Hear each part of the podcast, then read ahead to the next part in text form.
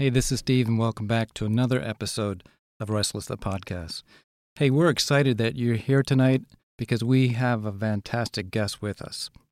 And hey, we would love you to check us out on our website at restlesspodcast.com.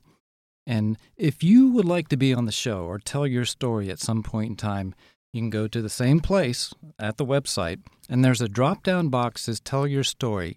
Leave us a message, and we would love to hear from you to tell your story because it's in your story that is the power of hope. Luke, tonight we have a special guest. And in fact, this is just not a typical episode of Restless the Podcast. It's one of those Rogue Waves shows that we've been promising. Can you tell us a little something about it? I sure can. This is, in fact, our first ever Rogue Wave episode. You may have noticed the intro was a little bit different today. Different intro, different show. We're really excited because whereas the episodic content is more about people's stories, which will remain the focus of Restless the podcast, the Rogue Waves will be the occasional intellectual venture or quest, you might say, to be able to ask questions on a certain topic re- relating to the restless nature of the human heart and the fact that our minds are hungry for knowledge as well. And for our very first one, we are incredibly beyond blessed to have a exemplary guest tonight, and that is Dr. Lester Vogel. He is a professor of Judaism at McDaniel. And uh, also back with us is Jared from last week's episode. And Jared's uh, a close personal friend of Dr. Vogel, and uh, we thought we'd bring Jared back in because he'd had great context as well. And right with that, I'm going to ask Jared to introduce our guest. Hey guys, uh, thanks for having me back. Um, yeah, I wanted to introduce um, Les. Uh, he's a close personal friend of mine um, and a mentor as well. Um, I had the privilege of getting to know him while I was a student at McDaniel College. Uh, there are very few people that I respect as much, and I, I look forward to hearing what he has to say today. Great. Thank you, Jared. Hey, you know, it's been about three weeks since we actually posted your show, Off the Trail. And we've gotten a lot of great feedback uh, from that show and just the experiences that you've had in that and, and what you told the listeners. Tell us, you know, since then, you know, what's been going on with you? wow. Um, a lot. A lot. It's been a very busy month. Um, so I made the decision to uh, go back to school. Um, I don't know if I told you that. Did I tell you that yet? Mm. No. Uh, so I'm going to be going back to school, um, either uh, going for a master's degree or for a PhD. Um, I'm currently looking at programs here in Maryland as well as elsewhere. Uh, but I've also had some really interesting opportunities um, with some nonprofits here in Maryland um, and there are just a lot of things that are happening that are leading me in a direction where I think I am becoming uh, everything's becoming more clear that there there is a, a purpose behind the last couple of years of my life, uh, and I think it makes sense that you know Les is here because he was definitely a big part of that. Uh, and also you guys, um, Steve and Luke, who have also been a big part of that. So, in a way, this is sort of a, a meeting of the waters, so to speak. Um, yeah. Jared, I think that's that's really neat. It's been a privilege for us to just kind of see this metamorphosis taking place, and so thank you for allowing us to be a part of that. And and Dr. Vogel, Les, you've given us the permission to use your name Les like that. So that's really warm of you. Thank you for that. And when you showed up the door, I thought, this is a warm guy. This is the kind of guy I'd like to hang out with a whole lot more. So I want to thank you for that. But, you know, Restless, the podcast has been the kind of show to where we've had people come on and just tell their stories uh, of struggle and of faith.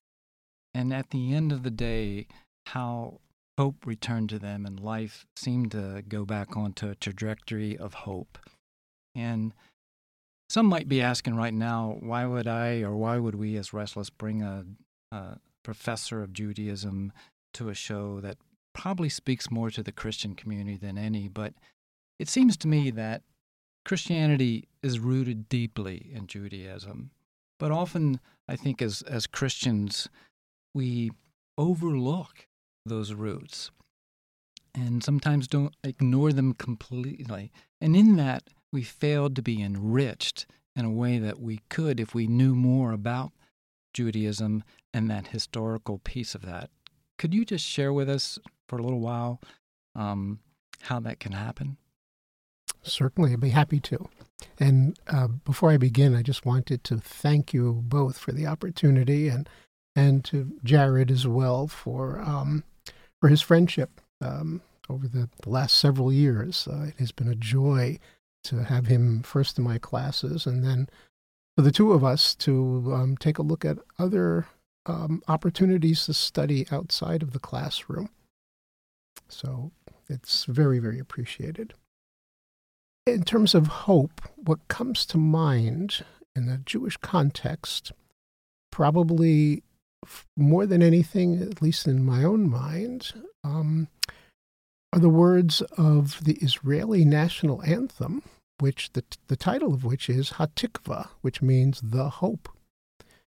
And the anthem itself basically says that as a people, as a people of a particular faith, they spent the last almost 2,000 years in a condition of continuous hope despite occasions of severe punishments or um, very trying times, uh, depending upon the locales and the different experiences of various communities um, scattered around the world.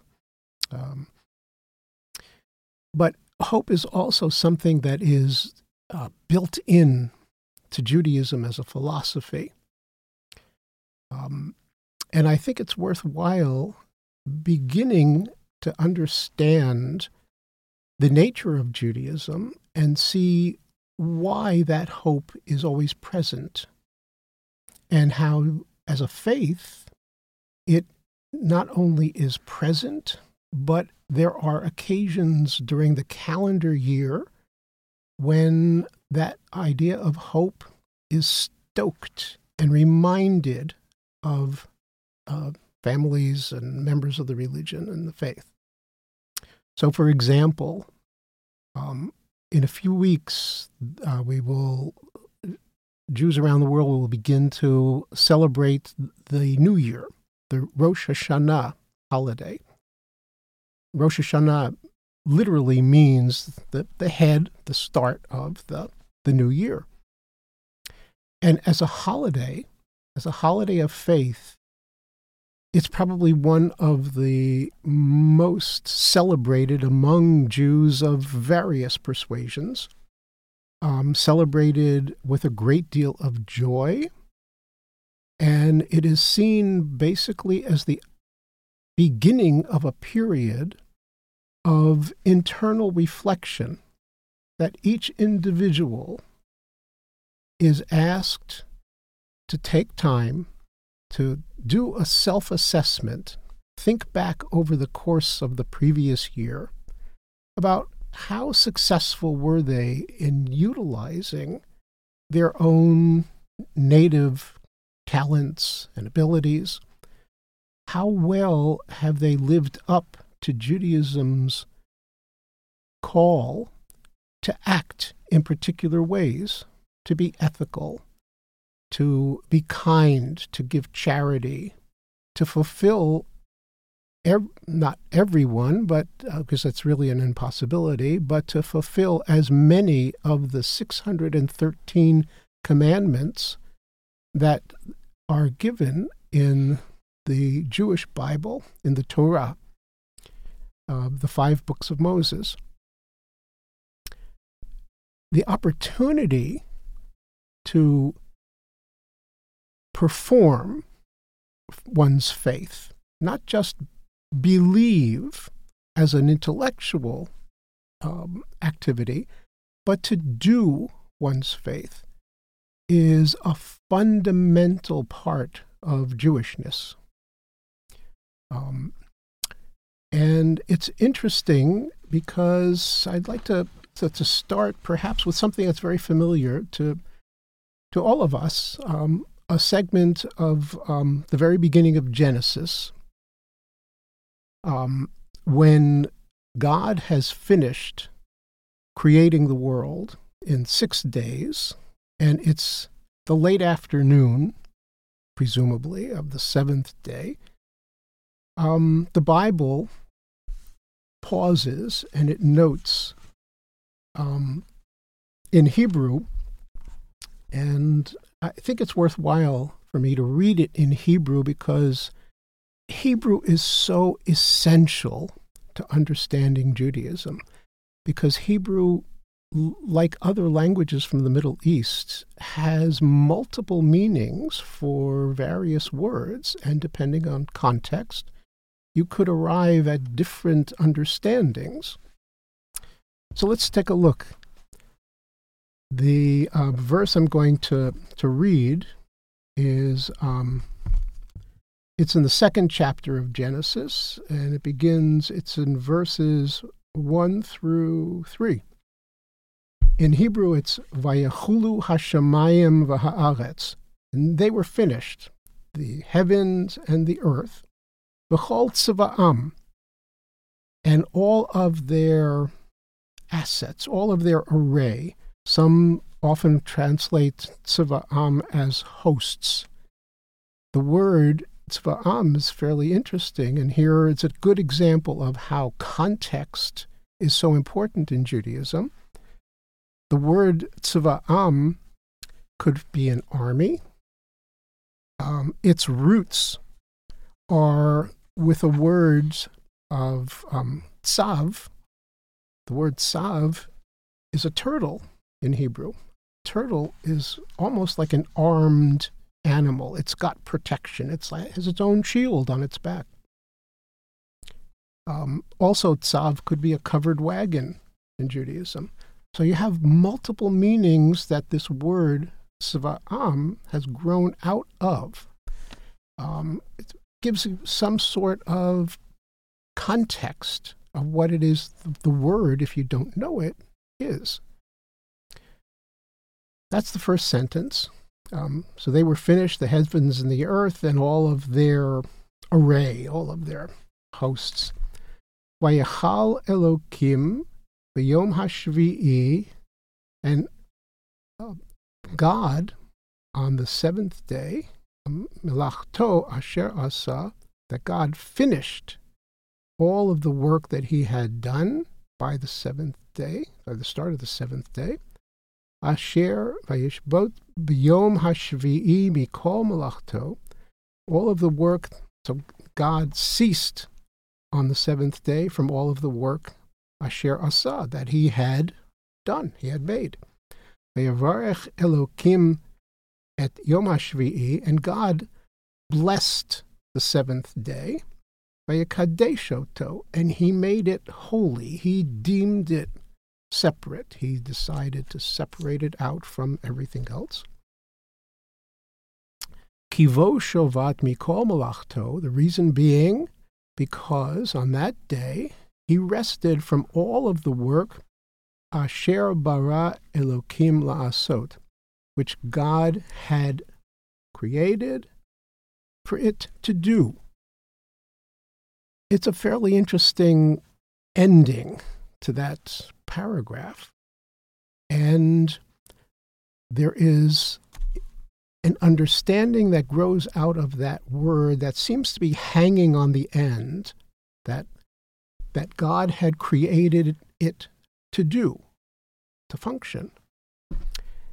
Jews take that hanging word, that kind of extraneous word, and they understand from it that it is part of the human role in God's master plan to basically delegate the completion of God's creation to humanity.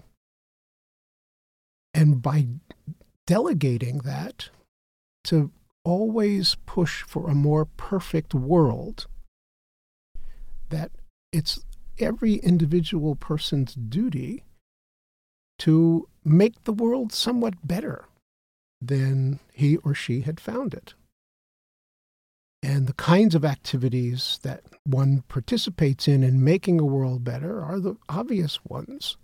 Um, help for the poor, not taking advantage of other people, um, maintaining an ethical standard of living um, and dealing with others, um, loving uh, one's neighbor like yourself, serving God in ways in which God had outlined in the Bible with a sense of joy because being alive is something, it's a privilege. Um, and while a person is alive, there probably can be nothing finer than, than aiming for a higher purpose in life. So these are things that grow out of a text. And even just that simple, simple little word and the understanding of it becomes then a crucial part of a larger philosophy for Judaism. So, how one goes about um, doing, making the world a better place. Obviously, nobody can do right all the time. And yet, that's why a holiday like Rosh Hashanah comes once a year where you reflect. How much charity did I give during the year? How often did I help somebody who may have needed assistance in some way or another that I could have helped but didn't? Um, how often, what occasions did I help? And, uh, you know, to be proud of those things. So it's a matter, it's a very introspective holiday, but it's also one of joy because it represents completion of another year um, in the in a, in a larger scheme of things for, for people to, uh, that they've shared. Rosh Hashanah is followed by um, a single day holiday called Yom Kippur, which is everybody knows this is a fast day, a very serious day. Um, in Judaism, uh, especially um, in very traditional Judaism, Yom Kippur is a day of, I would say, serious joy, a very serious sense of joy. Because what Yom Kippur represents is a day when, after your introspection, and you realize your shortcomings for the year, that you ask God for forgiveness. You want to start the new year fresh. And the holiday itself is one of intense pleading, but also intense joy with the expectation that sincerity will ensure a person's being forgiven for their sins. And onward through the upcoming holiday season, um, and the, the fall is packed with um, holidays, um, there is immediately five days after Yom Kippur, and actually at the very Yom, end of Yom Kippur, there is almost a burst of energy and happiness and song in most synagogues as people f- complete their fasts, get ready to go back home and get back with their families, but also knowing that the next holiday begins only five days later, and that is a holiday that is termed um, a period of happiness. Um, is a uh, in Hebrew it is zaman simchatenu. It's the time of our happiness. It's a shared joy. Um, there's always an interesting uh, aspect to Judaism, and that's the balance between the individual and one's association with the larger group of believers um, the people. Um, the rest of the year goes on from Rosh Hashanah, actually. Uh, it goes on to holidays like Hanukkah or Purim, which celebrate historic events. Hanukkah celebrates a period of time when the nature of Jewish spirituality was threatened with the introduction of Hellenism um, into the land of Israel and among the population. It was extremely divisive. Um, and there was a, a victory of believers over the Hellenists, um, non believers, and the restoration um, of the temple service in um, Jerusalem. A holiday like Purim is also one focused on an occasion when there was a threat. In the case of Purim, it was a physical threat of annihilation of the Jewish population by um, the mal by the the purposeful intent of the then prime minister of the Persian Empire, um, Haman, and the miraculous um, overthrow of Haman at the last minute um, with the help of Esther, the queen, and her uncle, um, Mordecai. And um, it's a very interesting dichotomy because Hanukkah is one of spiritual salvation or uh, saving from a perilous period, and Purim is one of saving the physical um, corpus of believing Jews.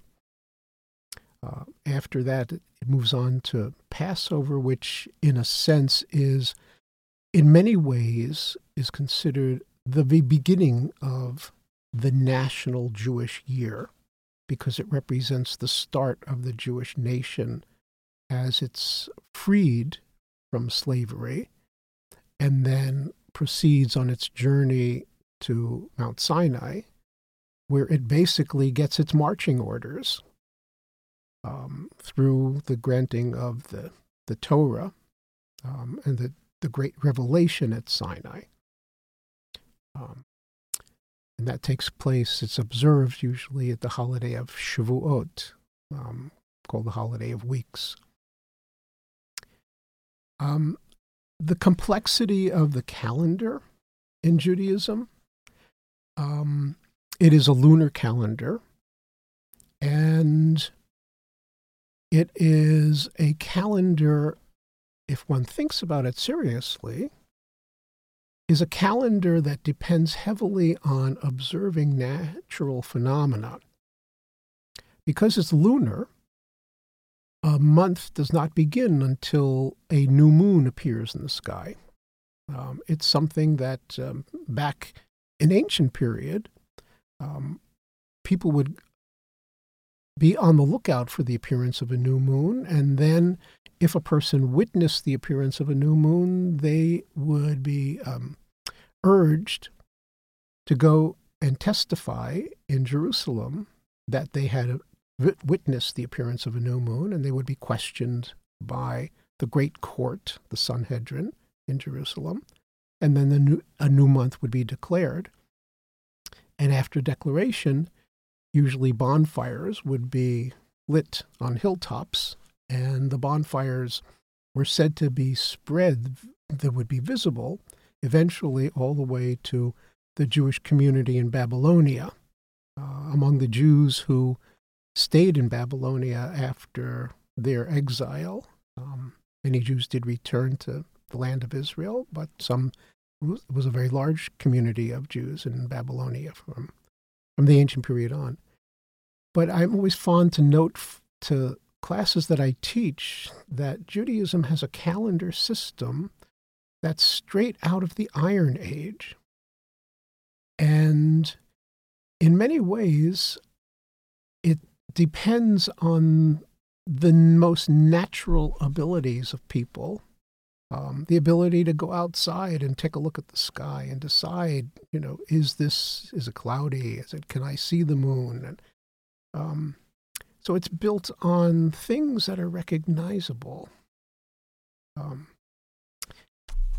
it's interesting in terms of Genesis, where it quotes, um, usually it distinguishes one period of time from another, saying it was evening and it was morning, day number one, two, three.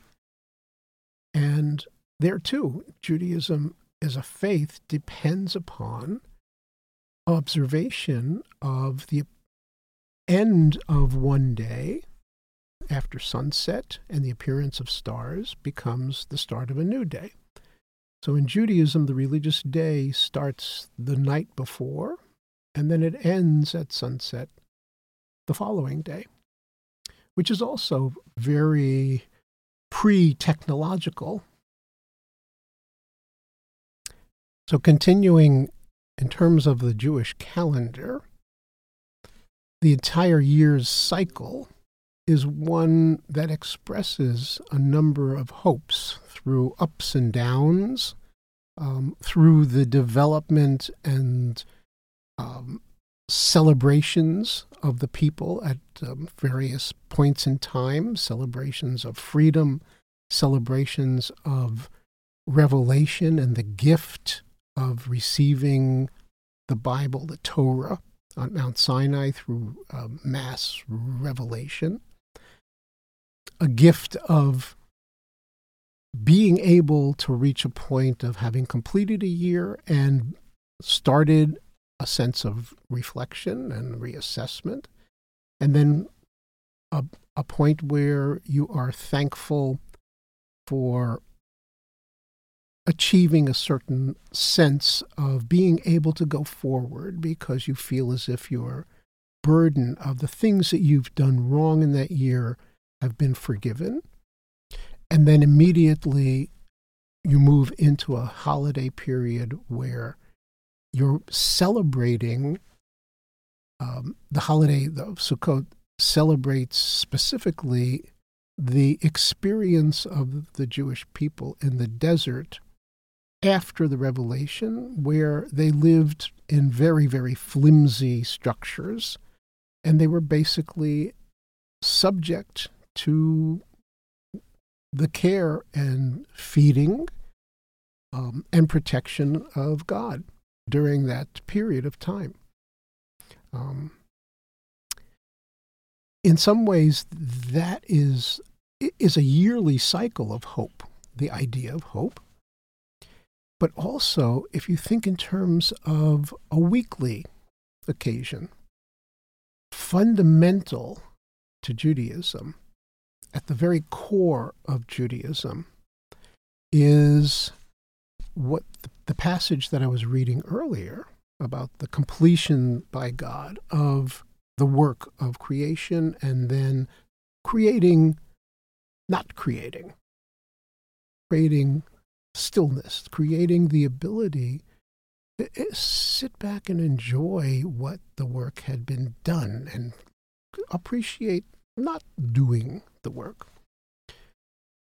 That's the nature of the Jewish Sabbath and the Sabbath of perhaps most any of the celebrations during the year and because it's like weekly, is something inherently at the very heart of Judaism and has been appreciated by over thousands of years by Jews as an occasion to pause, to set aside work, to set aside the mundane, to set aside the things that we tend to be involved with every day and say, there's a break.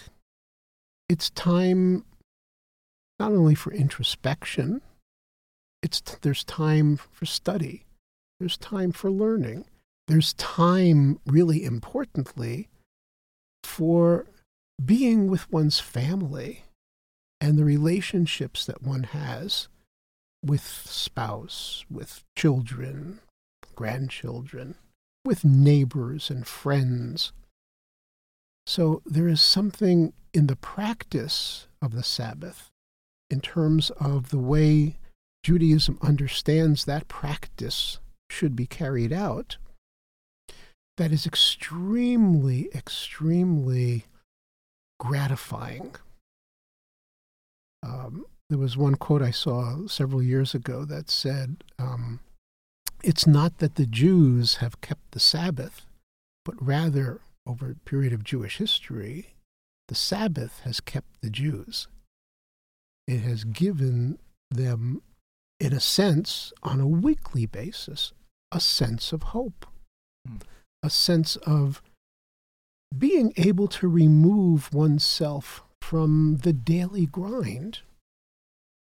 And today, perhaps, um, talking in terms of the calendar and technology, how much more so is the idea of a day minus technology being appreciated?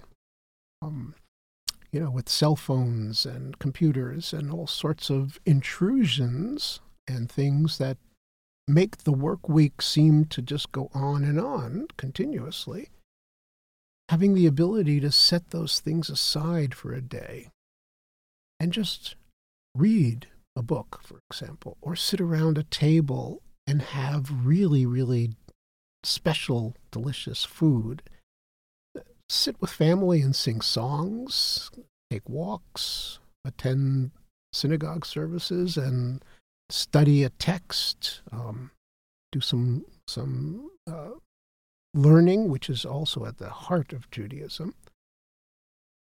Those things tend to enhance one's weekly life in a way that the entire week, work week for Judaism, revolves around the Sabbath um, from Friday um, morning, the preparations for the Sabbath are usually in high gear already, if not from several days even before. And when it, the Sabbath starts, there is a, a structure to it that is really quite amazing. And it derives directly from the Bible. And it derives from a part of the Bible that's sort of an aside in terms of the text.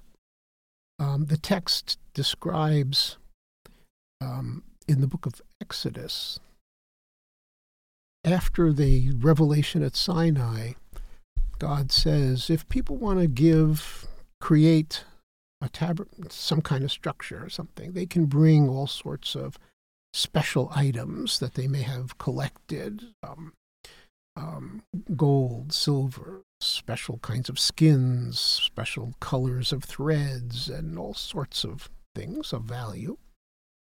And with those things, they can contribute to the building of a centralized structure where basically the religion would be practiced ceremoniously on a daily basis and not only a center for the practice of it, but it would, in a sense, be the place most identified in the larger movable nomadic camp as being the place where God resides with the people. The God is in residence in that, what we call a tabernacle. Mm-hmm.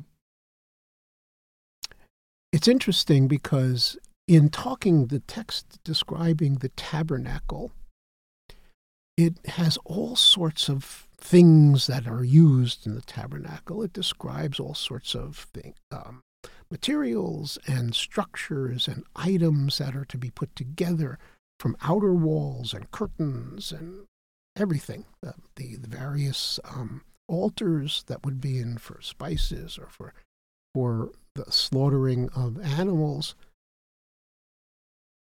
and there's an interruption in that text, which oh, just is not necessarily part of the narrative. All of a sudden, the narrative is interrupted, and God says, I want you to obey the laws of the Sabbath. In the middle of this, you know, You're to build this, you're to build that, you're to build make all of these things. However, I want you to keep the Sabbath. So the rabbis, um, the tradition, the oral tradition that Judaism maintains was always a part of the Jewish tradition, not just the textual tradition, but the oral understanding of it, the transmission of that oral tradition. Um, eventually reached a point where um, the decision was made among rabbinical figures to write it down before it would get lost, um, depending upon circumstances and diaspora conditions and so on. Unless, if I could ask, even in that oral tradition, Mhm. people went to great extent to make sure it was accurate in passing that story on. Are those? Is that correct? That's an interesting point, because, and it's something that I love talking about in class. We talk about the nature of the oral tradition because I think to a degree that oral tradition and the growth of rabbinical scholarship as being the center of Jewish life after basically the disappearance of Jewish political life or the frailty of Jewish political life and the, the first centuries. What, what the rabbinical tradition does is over the period of centuries, from if the Torah dates roughly from, say, the year 1200 BCE, the understanding of that tradition had been passed along. And there's even, in fact, it, was one of the items that I brought with me. It's the very start of a very small tractate of the Talmud called Pirkei Avot. Um, it means the chapters of the fathers. And there is a record of the transmission of that oral tradition from teacher to student, from God to Moses, Moses to Joshua, Joshua to the elders who had been delegated and named in the text, and then so on down through through millennia almost, or at least a millennium, of teacher and student relationships. So I like to show in class an example of how, after many, many centuries, the Talmud is, is filled with discussion and questioning of interpretations. What it, the fundamental question is is this a valid understanding of the text? Is it a valid interpretation? Is it a tradition that is valid, but perhaps may have veered from another understanding?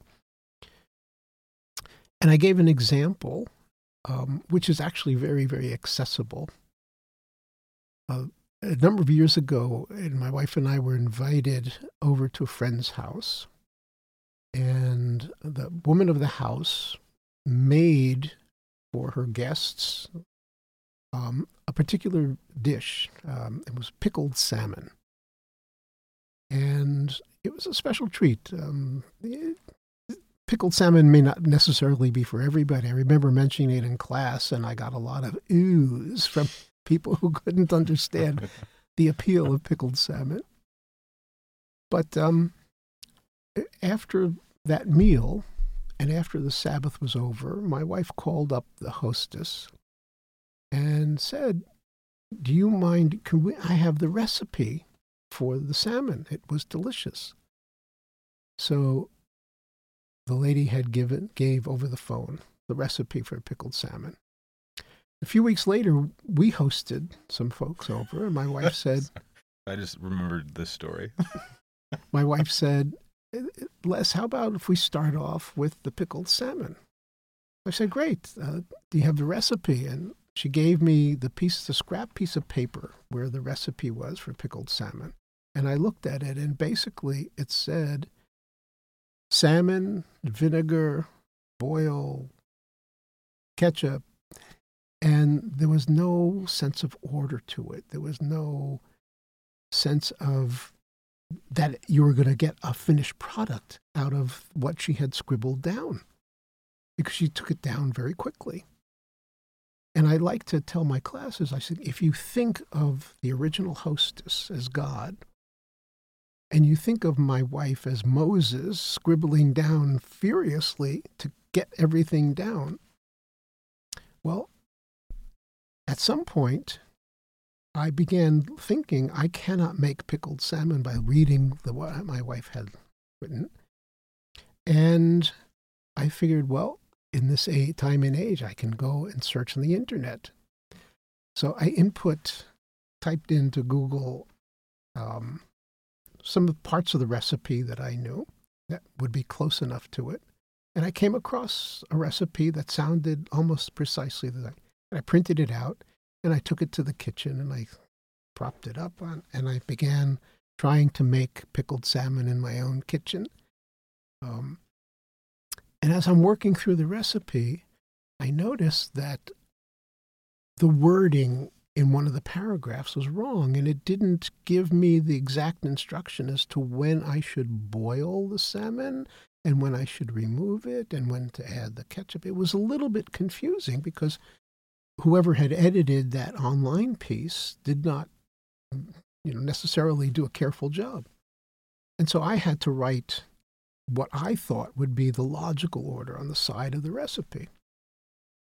And I'd like to point out to the class that if you think of the original hostess as God and my wife as Moses, and then the internet version as the various traditions of creating a pickled salmon recipe, the possibilities would be endless. You could have multiple versions of pickled salmon.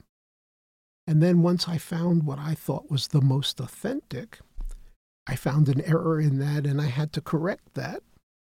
So that, in a sense, was like, I felt almost like one of the Talmudic commentators in making the correction to this oral tradition. So, how did it taste? Excellent. Very good. Thank you for listening to Rogue Wave number one, part one. We're going to do something a little bit differently this week and break this down into two parts just because this is a different kind of production and, quite frankly, a, a lot to digest, but in the best possible way. So we thought it'd be a good idea to break it down into two halves. Uh, we thank Dr. Vogel for coming on, and you'll be hearing from him again next week in part two. For we here at Restless the Podcast are restless to find the one who rebukes the winds and says to the waves, Quiet, be still. For whom can calm the rogue waves of your heart?